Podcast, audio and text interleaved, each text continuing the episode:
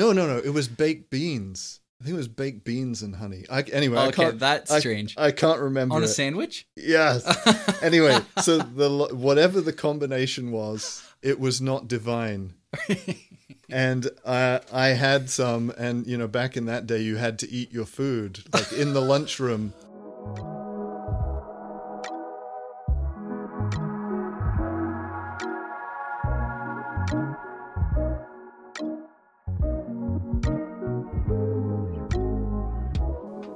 Hey everybody, welcome back to the Koinonia podcast.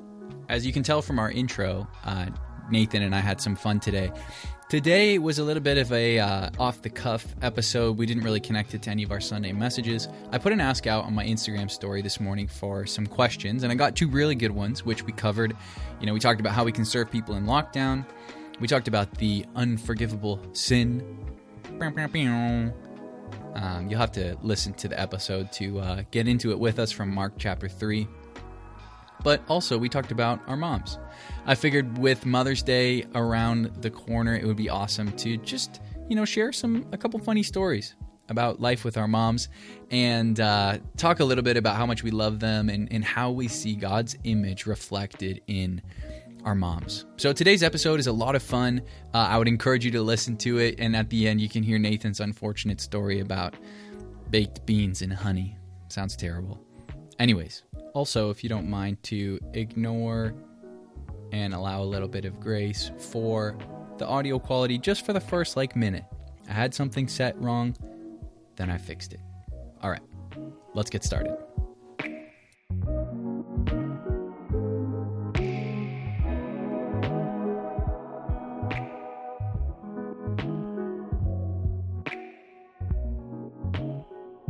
All right, everybody, welcome back to the Koinonia podcast.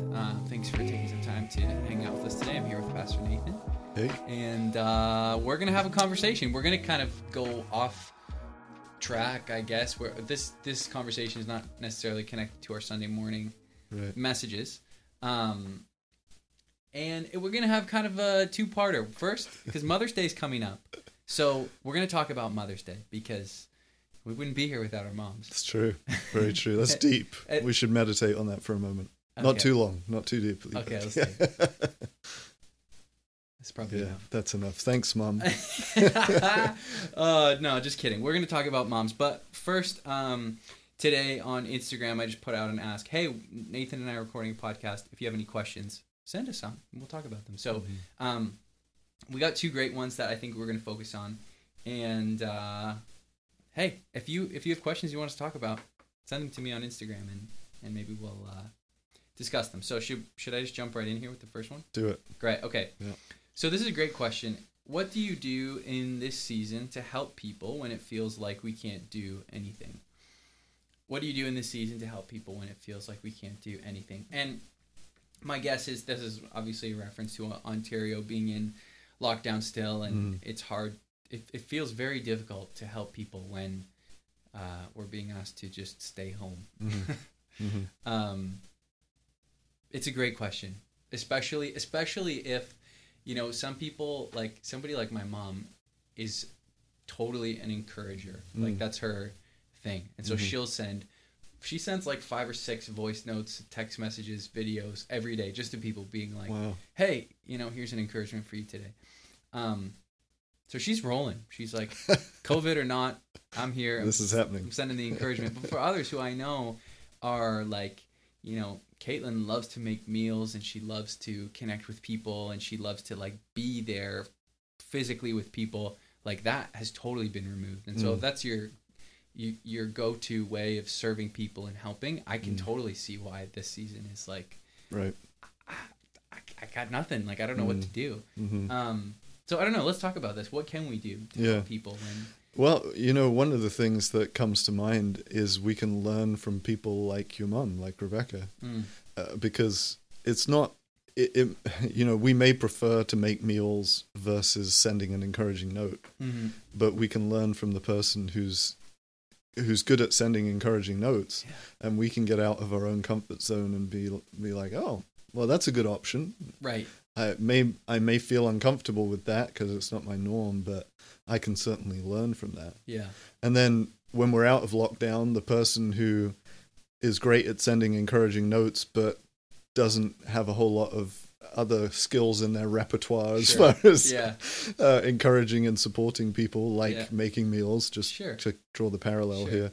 Maybe they can be like, okay, well, maybe I can learn to do some of that stuff. So we can learn from each other and get creative. I think that's good. Something else actually that's coming to mind that somebody brought up on a podcast I was listening to. They said, like, we don't just randomly call people anymore. Like there was once a day when, you would just like stop in at somebody's mm-hmm. house and mm-hmm. it's like, oh, so-and-so is here. Great. Like come mm-hmm. in, we're hanging out or whatever. Right. And then eventually that kind of stopped happening and you'd call first and be like, hey, can we pop by? Whatever. Mm. And then, but then, somebody would just call and be like, hey, what's going on? Yes. And now like I rarely use the call function on my phone. And if I do, I text them first and I'm like, right. hey, is it okay if I call you? Yeah. Can I call you? And I get a call. And I'm like, somebody's calling me. Like, what are they doing? Why didn't they text me first? Seriously. And so on the show, the guy's like, I just call people. It's so much fun. Oh. And to be on the recipient end, if you're willing to pick up the call, is incredible to just, in the middle of whatever you're doing and somebody's just like, hey, what's going on? Just wanted to say hi. I was thinking about you and whatever, and maybe you don't talk about anything too deep or you don't even talk about, if they're struggling with something, maybe you don't even talk about that. Mm. But just out of the blue, I don't know. So I tried it later that day and it was really awesome. I just called a friend and I was like, hey, I noticed, something they posted and it was really cool. So, way to go. And they were like, oh. They were genuinely like so surprised and thankful. Yes. And I just talked to them for like 2 minutes. Yeah. No, that's powerful. I was talking to a friend from Koinonia who's been at Koinonia for pretty much as long as me. I can't remember when they first began. I think maybe they were here a bit before, so well over 30 years anyway. And they were just talking about how he and his wife just have been randomly I think calling people is what I think is what he said. Just reaching out to people. It's not like just friends, not just certain categories of people. Just picking someone reaching out to them, cool, and to encourage them and say hi. And it is powerful just to know that somebody's thinking about you. Yeah, And I do that from time to time with texting. Just send a message. Hey, just thinking about you. And I think sometimes it's the Holy Spirit. It's not just the fact that they happen to end up in your mind. Right. There's a reason, and I've received replies that have indicated that there was a good reason. That's cool for me to do that. So I think it's the simple things. Sometimes we get paralyzed by the notion that this isn't big enough. This thing I'm thinking of doing isn't important enough. Or I should do more or whatever. So I do nothing. Right. Because if all I am doing is texting them, I mean, that's I struggle with that big time. Yeah, so what's the point in that? What good is that going to do? Well, you have no idea. Right. Just to know that somebody is thinking about you, and not only thinking about you, but took the time then to act on that and let you know. I think that's powerful. That's cool. Mm-hmm. That's good. And I mean, like... Obviously, another thing that we can do is pray for people. For sure. And that's something that we've been talking about actually with our impact team, because we love, like, one of my favorite things about impact pre-COVID is to hang out in the foyer and everybody's eating pizza and, the junior highs are running around stealing each other's hats and we're having fun. And that's really great way to build relationships, and it feels like really active opportunities for ministry. But now that we're online and we're on Zoom and we're seeing each other less, we're encouraging our team, like, guys, you can still do youth ministry, and you like write down some names and pray for students like a couple times a week or whatever. And you don't know what the Holy Spirit's up to in their hearts and in their minds. Prayer is one of those things that I feel like is, if you don't have the right attitude, it can feel not helpful. I feel that way anyways. Because I've been praying for like my whole life. Sure. But I need reminders sometimes that like God's actually listening. Yes. And that feels silly to say, but Yeah, no, it's true. We get so used to things as Christians, whether it's reading the Bible or coming to church or praying or worship or whatever. It becomes like this thing we do. Yeah. And we forget what we're actually doing when we're doing that thing. Like, yes. When I'm praying, I'm actually talking to the God of the universe. Right. Yeah. When I'm worshiping, I'm actually worshiping the God of the universe, and he actually wants to speak to me. And when I'm reading the Bible, I'm actually reading words inspired and breathed by the God of the universe. Right. So, yeah, we can definitely discount the things that we do often as Christians, thinking that they aren't that big a deal, when in reality, they're a huge deal. Mm-hmm. Like if you said to somebody who had never heard of God, didn't have a clue about who God was or anything like that, did you know that you can talk to the God who created everything you see around you? Right. And when you do that, he will listen to you. Yeah.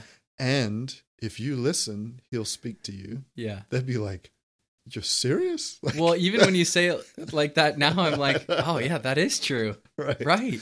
Right. Yeah. Yeah. So, yes, praying for people. So I think it's both, right? It's not either or. It's not pray and do nothing else, and right. It's not do everything but pray. It's both. And I think ultimately it's following the promptings of the Holy Spirit. Yeah. Because the Holy Spirit knows what people need. Right. Yes. They know if he knows if what they need right then is for you to pray, or is a phone call, and or is a note, or he knows all of those things. And so the thing that people really need is what the Holy Spirit says they really need. Yeah. And if we just follow those promptings, we will be helping people in the best possible way. Yeah, and even more helpful than if we could do what we wish we could do. Exactly. Yeah. So I mean, I'm not opposed to people making meals for others. I think that's fantastic. Make them. Drop them off on the porch. Go for it. But maybe what they actually need even more is a half-hour conversation on the phone. Yeah. And you would enjoy that less because that intimidates you more. Right. But that's actually what they need more than a meal. Yes. And sometimes it's vice versa. Sometimes they don't just need someone to talk to. They need someone to actually demonstrate physical, practical care. Yeah. And so, the making of the meal would be the most impacting thing. Right. But only the Holy Spirit knows. Yeah. But I think we just got to make sure that we aren't paralyzed by, I don't know what I should do. I don't know what I could do. I don't know if this will be make a big enough difference. I don't know if it's worthwhile. Better to do something than do nothing. I mean, like, I would much rather have someone text me and say, hey, I'm thinking about you, praying for you, and not particularly need it in the moment. Right. Yeah. And be like, oh, thanks. Yeah. Great. Right. I mean, even in that situation, it's a blessing, right? Mm-hmm. It's a positive. So, yeah. Oh, that's good. It's good stuff. Okay, let's move on to our next kind of question here, and this one is more specific. Somebody asked a question about a scripture from Mark chapter 3, verse 29. So let me just read the scripture, and then we can kind of get into it a little bit. So the scripture is a bit of a confusing one, but it's this. Mark chapter 3, verse 29. Jesus is speaking to the Pharisees, religious leaders. And he says, whoever blasphemes against the Holy Spirit will never be forgiven. They are guilty of an eternal sin. And so the person asking the question was just, what on earth is this about? What do I do with that? Yeah. I remember asking myself the same question as a young person, and even yesterday, asking myself, what do I do with this? Uh-huh. So we want to take a little bit of time just to talk about this, this scripture, and what is Jesus up to? And so I think the first thing that we can acknowledge is that the way that we can't read the Bible one verse at a time, right? Because Jesus, this verse 29 in Mark chapter 3 is at the end of a long quote from Jesus. Mm-hmm. So it's important for us to figure out, where is this statement that seems pretty aggressive and a little bit confusing, right? Where does that fit in the rest of the passage? And then where does that fit then in the story that we're pulling it from? So why don't we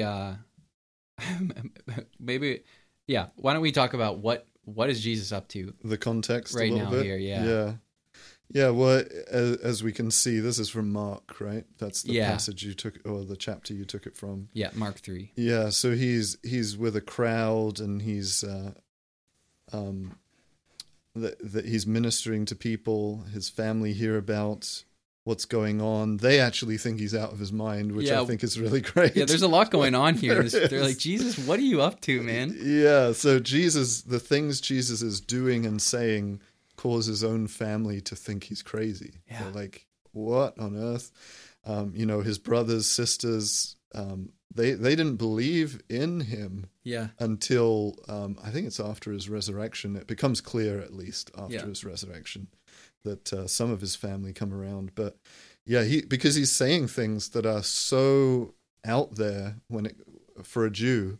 Right. Like he's speaking like he's the Messiah. He's talking like he's God. Yeah, he's talking like he's God. He's talking like he has the authority of the universe behind him, which he does. Yeah. But this is hard for his family to reconcile because they know him. And can you imagine your brother? Just like, hey guys, I'm this guy that you've been waiting for a long time. Yeah, yeah. The representative of God to humanity. Well, and on a side note, the fact that James and Jude come around, at least, we know those two do. Right. And actually believe in him and actually write books of the Bible is pretty good evidence that, like, this has to be the real deal. Jesus has to be who he says he is because... And we can assume that those guys were here for this moment. Yeah. As a part of his family. I would think so. I mean, Jesus is 30 years old at this point. Right. And so they should have been born by then. And there's the implication is that there are multiple family members there, and likely those guys were right. And then the teachers of the law come from Jerusalem, and they start saying that Jesus is demon possessed, and they're actually we find out that they're jealous of him. Mm. This becomes clear. I mean, there are you can kind of read between the lines, but when he's in front of Pilate, it says in John, I think, Pilate knew that they had handed him over because of envy. Oh, they were jealous. Yeah, sure. And they were afraid that they were going to lose their place of prominence, their position. So they wanted status quo because they liked their position. They liked they were in control. They were. They haven't seen this kind of activity before, right? Things that Jesus is doing, partnered with who he's claiming to be. Yeah, and Jesus was pretty covert at this point about his claims. Like he wasn't just standing there saying, I'm the Messiah. Right. But he was acting like the Messiah. He was talking in ways that Jews would connect with messianic prophecy and passages and stuff. He would correct them at times. Like, he was not popular with these religious people of the day. I love when Jesus leads with the line, like, do you not know what it says? Yes. Yeah. Like, have you not read? Yeah. Meanwhile, these guys have memorized the scriptures. Yeah. Oh, my gosh. So they accuse him of being possessed by the devil, basically.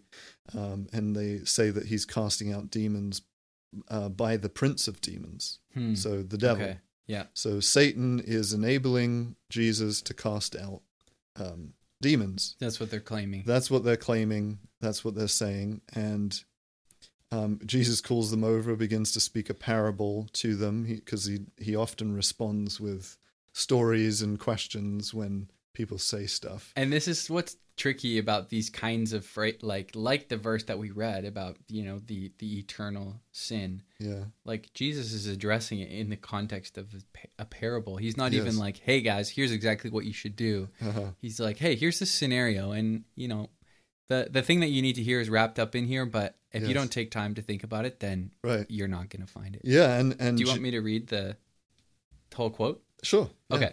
So Jesus then knows that the Pharisees they're talking smack behind his back here about the demons. And so Jesus says, how can Satan drive out Satan? If a kingdom is divided against itself, that kingdom cannot stand. If a house is divided against itself, that house cannot stand. If Satan opposes himself and is divided, he cannot stand. His end has come. In fact, no one can enter a strong man's house without first tying him up. Then he can plunder the strong man's house. Truly, I tell you, people can be forgiven all their sins and every slander they utter. But whoever blasphemes against the Holy Spirit will never be forgiven. They're mm-hmm. guilty of an eternal sin. Mm-hmm. He said this because they were saying he has an impure spirit. Right. So the quote that this person is asking about is motivated by what the Pharisees have just said. Right. That Jesus has an impure spirit. And I think one important thing to note here is that he is not, doesn't sound like Jesus is too concerned about his own reputation. Because, I mean, constantly he's getting accused of various things. Right. And, you know, ridiculed and all kinds of things. But it's the fact that they said he had an impure spirit. And the spirit that Jesus had was the Holy Spirit. Yeah. Which is why Jesus says, if you blaspheme against the Holy Spirit, who he was enabled by to do these things, yeah, because the Holy Spirit was driving out these evil spirits yeah. through Jesus, that was the issue for Jesus. That will never be forgiven. They're guilty of an eternal sin. So that's the context. Right. And we've taken a fair bit yeah. of time to talk about it. We could say more about the context. Sure. But as you pointed out, we have to always go back to what's going on around these statements that yeah. we have questions about. Because if we don't do that, we'll likely misinterpret things. Yeah. And we're not doing justice to, you know, picking and choosing a verse out of context is never a recipe for success. Yeah. Yeah. But the reality is, and this is where we wrestle, is this isn't the Bible. Like, yes, yes. Yeah. Yes. So what does it mean? What the hecketh? Seriously. Yeah.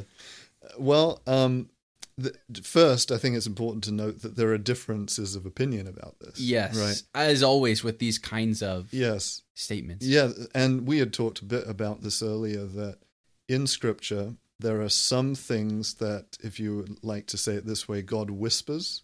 Right. And there are some things he shouts. Yes. In other words, there are some things that are present but not entirely clear. Yeah. And thus we have many opinions over. The whispers. Yeah, the whispers. And then there are some things that are extremely clear, that are a thread throughout the Old, sometimes, and New Testament. Yeah. Repeated by multiple voices over hundreds or thousands of years. Yes. And significant shouts. Yes, significant shouts where God is absolutely crystal clear. Yeah. And doesn't want us to miss it. Right. And then there are some things like this where we're like, huh. How does that work? Right, it's more of a whisper. Yeah, more of a whisper. Doesn't mean it's not important. Correct. Because he says it in strong language. Yeah. So a couple of the ways in which people interpret this are that who Jesus is and what Jesus is doing is such a big deal that, and it's so obviously God, that for someone to come along and accuse Jesus of operating in an unclean spirit, like they've crossed the line. Right. Like, they're clearly purposefully saying, yes, I actually don't believe that God is doing what right. God's not at work. And not only that, but they're assigning a work of God to the devil. And so, you know, some people would say, well, that's just so blasphemous that God is saying he would not forgive it because it's just... And then there's another way of looking at it that would be more like Jesus is the only way to salvation. He's the only hope for our forgiveness. Mm-hmm. And so by rejecting Jesus in these terms, so going so far as to say this Messiah that is standing in front of me, I reject him. He is not who he claims to be or who the Bible claims for him to be. And in rejecting Jesus, there is no forgiveness outside of Jesus. Right. And so that's another way of looking at it. Yeah. That some people would point to. Right, because it's a choice to blaspheme. Like, it's not like you're going to reject the Holy Spirit or the work that God's doing by accident. No. You can't. You're not just gonna one day. I just committed the unforgivable sin. Right. I didn't know. Right.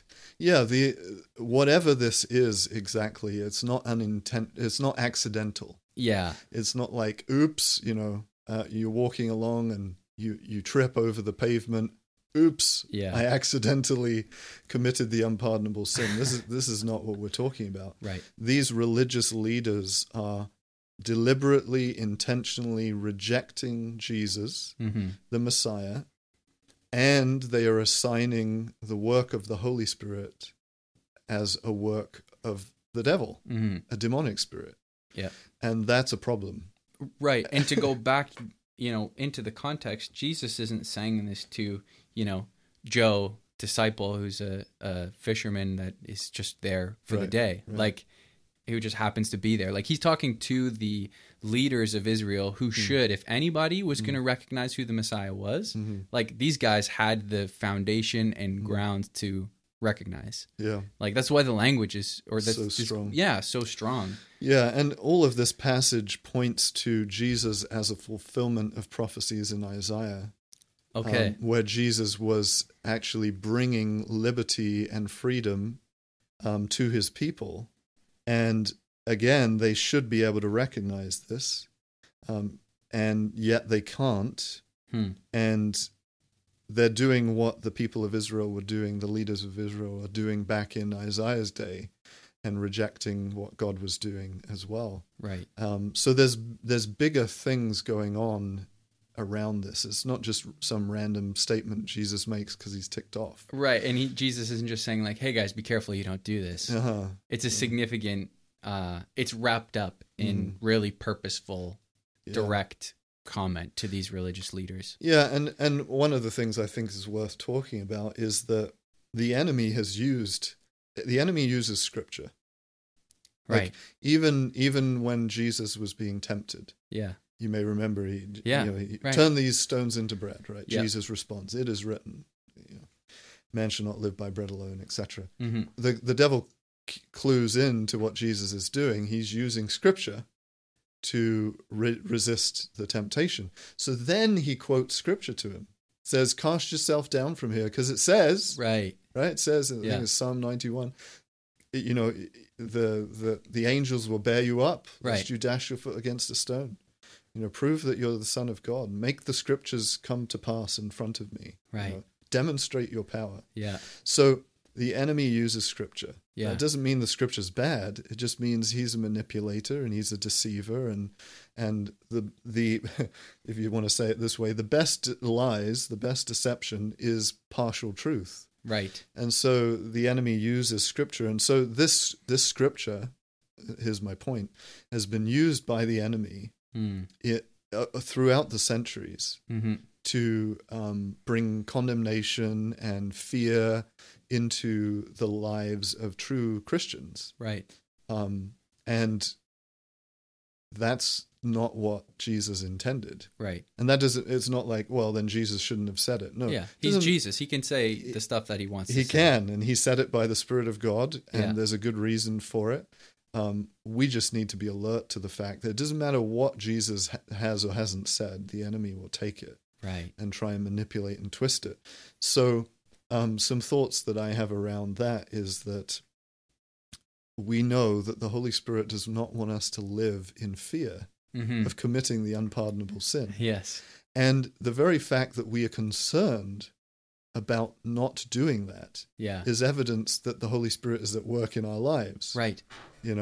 And if we had committed the unpardonable sin, I would argue that the Holy Spirit wouldn't bother to convict us at all about it anyway, because the conviction of the Holy Spirit comes in order to lead us to a place of repentance. Yeah. And if repentance is not an option, because you've committed the unpardonable sin, right, I think a more realistic approach to it would be that you wouldn't care. Right. You wouldn't even care about it. Because it would be a choice that you've made and not an accident that you stumbled upon. Right. Right. Yeah. So the very fact that a person would be concerned about whether they might have committed the unpardonable sin would be an indication to me that that is not what they've done. Right. And that the enemy would rather be trying to bind them up in fear. Yeah. And keep them from experiencing the freedom that the Holy Spirit wants to bring into their lives. For sure. Yeah. And I like how you illustrated that sometimes Scripture, there's some things that God whispers through Scripture, and there's some things that he shouts. And so as we were talking about this before, we were looking at the other place that this interaction with the religious leaders is recorded, which is in Luke 11. And so Jesus, it describes the encounter in a similar way. Jesus tells the parable, some similar details, some more clear details as well. Yeah, which if I could say, whenever we come across something that we are unclear about, a good strategy is to look and see if there are other places in Scripture that can shine light on it. Right. So in this case, good idea to say, it's in the Gospels. The writers of the Gospels often record similar encounters or the same encounter in slightly different ways, because they're different people and they're different eyewitnesses involved. And so naturally they're going to describe it with slightly different details. So there may be some extra details, or there may be some details missing. Right. But when you put those together, you get a clearer picture. Yeah. And so it would be a good idea to look and see if there's another place it's described, read it through, and then it may fill in some gaps and you get a clearer picture. Yeah, totally. So I just like it because it comes to the end and Jesus finishes, his parable, and he finishes addressing the religious leaders. And then he says, it says in Luke 11, verse 27, as Jesus was saying these things, a woman from the crowd called out, "Blessed is the mother who gave you birth and who nursed you." And Jesus responds and he says, "Blessed rather are those who hear the word of God and obey it." Right. I just love it. Some ladies trying to, just be encouraging. And Jesus is like, let me just tell you about something that the Bible, or that God is clearly shouting throughout Scripture. Yes. Which we kind of wanted to land on is this is a great picture of one of the things that the Bible is very clear about is God has outlined for us a way to live, and if we can choose it and obey it, and when we get to walk in that way that God's laid out for us, life is we experience life with the Holy Spirit, which is just so incredible. Yeah, and it's not that we earn God's blessing by obeying. It's that when we walk in God's ways, we are walking in the ways that he has created, because God has created this universe. He is the father of it all. He's the father of the natural realm, the spiritual realm. And there are principles, and there are natural and spiritual laws at work in the universe that bring order, because God's a God of order. When we walk in his ways, when we allow him to define what's good and evil, right and wrong, we experience the good fruit, the blessing of that choice. Yeah. Because we're aligned with God. Right. And, it's not about earning anything from God. It's about trusting God. Yeah. And walking in the ways he outlines and says, this is the way you should walk in it. Yeah. Right. Yeah. No, it's good. Mm-hmm. I figured we could use this as a transition because this lady's, she's giving a shout out to Mary. Yes. For raising Jesus. And it is Mother's Day soon. That's true. That's a great segue. It's beautiful. Thank you. It is Mother's Day. And I thought it would be fun to, talk a little bit about mothers. Absolutely. Because, we said at the top of the podcast, we wouldn't be here without moms. Mm-hmm. Something that I love to contemplate when it comes to Mother's Day, and we didn't talk about this beforehand, but I think it's interesting, is if the Bible clearly outlines for us that God created both men and women in his image. Mm-hmm.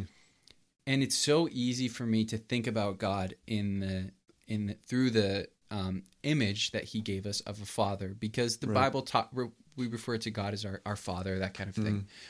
But mothers are also a reflection of the image of God. Absolutely. Which is amazing. And we don't really talk about that much, or I don't anyways. Yeah.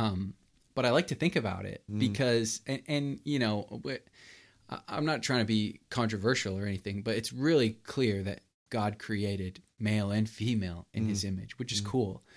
I'd be curious, Nathan, how do you think about like God's attributes that, or what attributes of God do you see that are reflected in moms? Mm-hmm. Because that's like, this is why we celebrate Mother's Day. Like, They gave us birth, which is amazing. And, you know, they make us peanut butter sandwiches. And like when I was a kid, you know, my mom, I wouldn't survive without her. But moms are created to reflect elements of God's heart. Mm-hmm. And I think that picture is really, really cool. Mm-hmm. Yeah. I mean, I think one thing to remember is that God is complete in himself. Mm.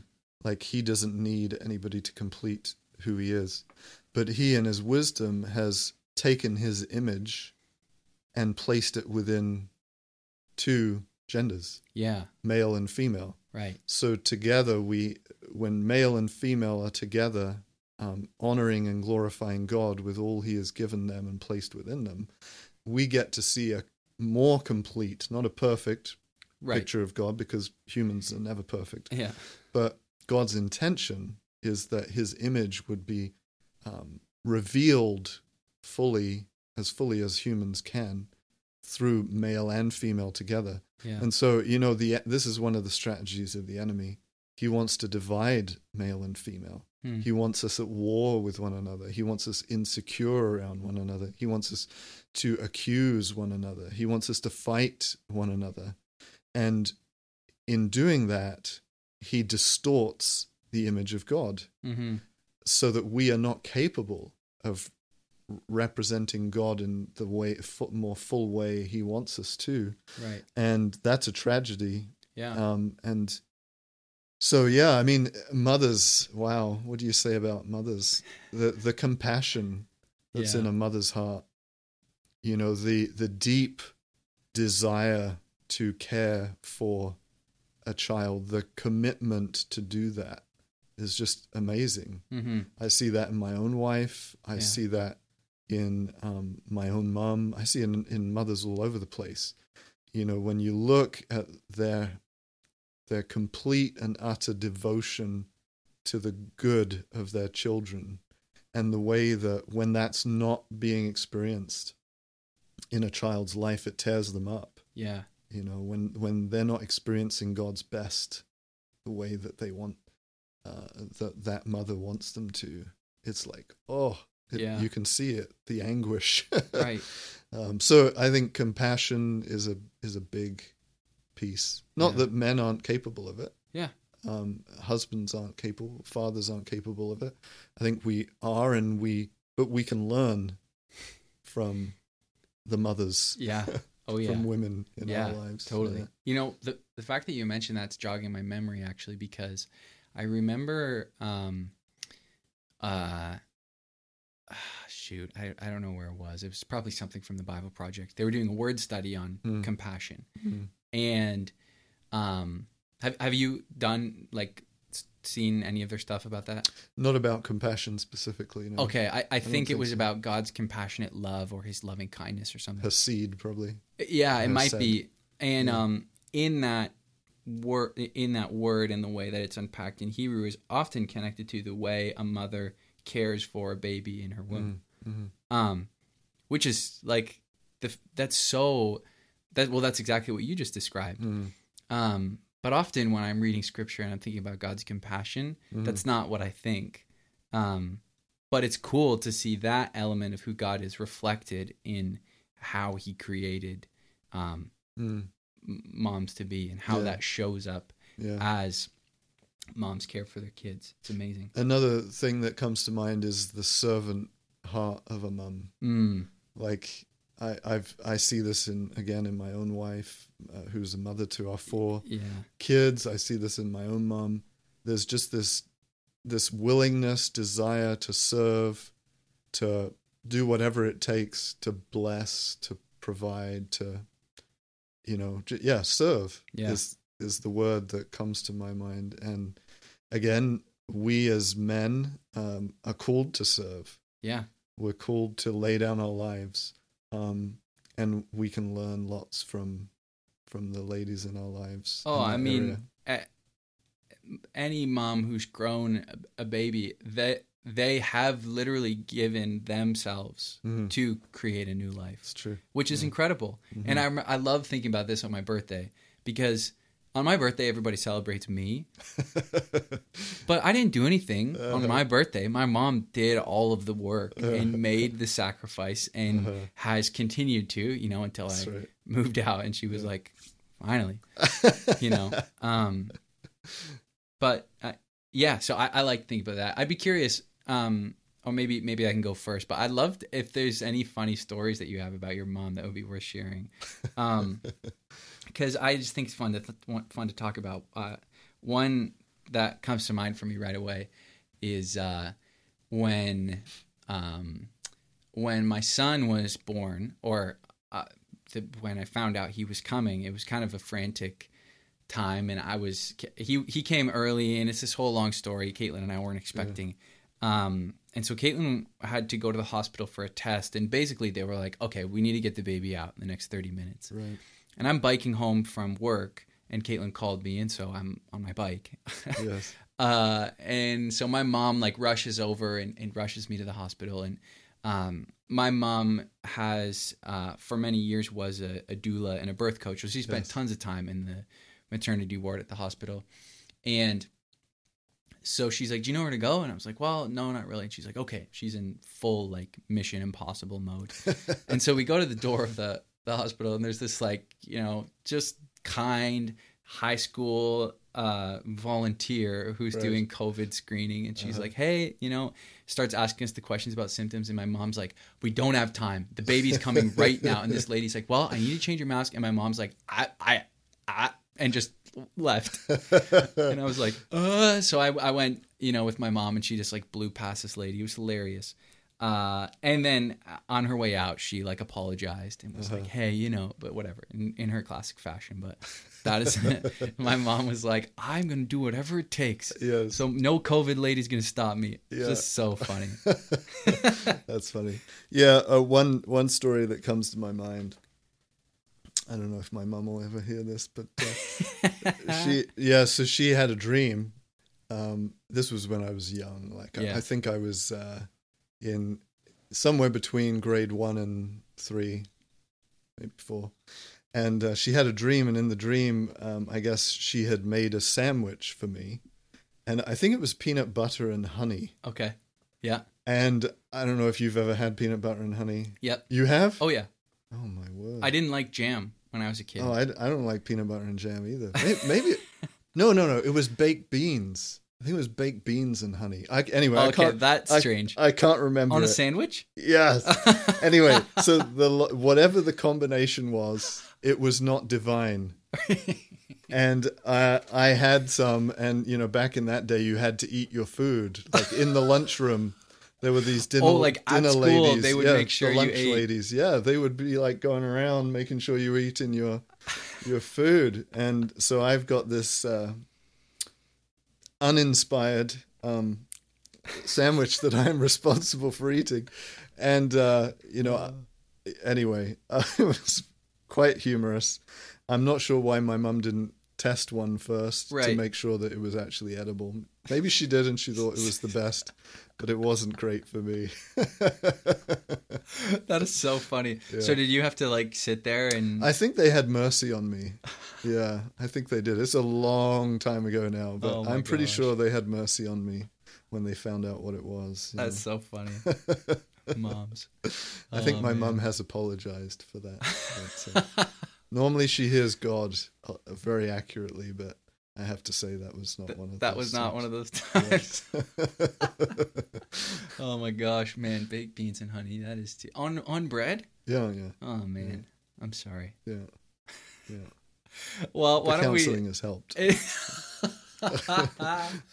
Oh my gosh! Well, why don't we draw our conversation to a close today? Thank you, moms. Yes, thanks, moms. For keeping us alive, for keeping us fed. Yes, for loving us, whether we like serving us. That's right. Yeah, we appreciate you.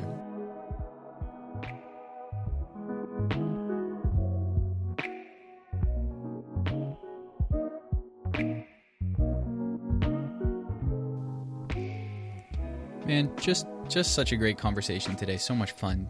First of all, shout out to the moms. Thank you for all that you do to keep your kids alive, to bring them into this world. We love you. We hope you have an incredible Mother's Day, and we're just thankful. We really are. Thanks so much for listening to the Koinonia podcast today. We had a lot of fun recording this episode, and hey, if you have questions or topic you want us to cover on the show, just send it to me on Instagram. You can send us an email. You can send me a text, send me a letter. You know, don't knock on my door, but otherwise, you can get a hold of us. You're listening to the Koinonia podcast, and we will see you next time.